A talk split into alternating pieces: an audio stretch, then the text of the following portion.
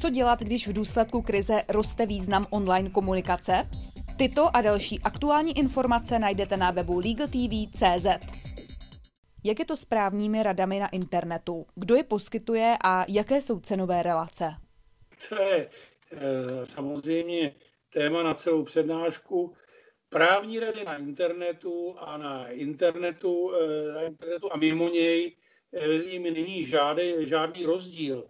E, skutečně právní rady, tedy právní služby za úplatu, může poskytovat jenom advokát. To znamená, činili tak prostřednictvím internetu nebo z očí do očí, je to jedno. E, teoreticky radit může každý komukoliv, ale pokud by tak činil v oblasti práva a činil tak za úplatu a nebyl by to advokát, dopouštěl by se nedovoleného podnikání a správního deliktu a tak dále.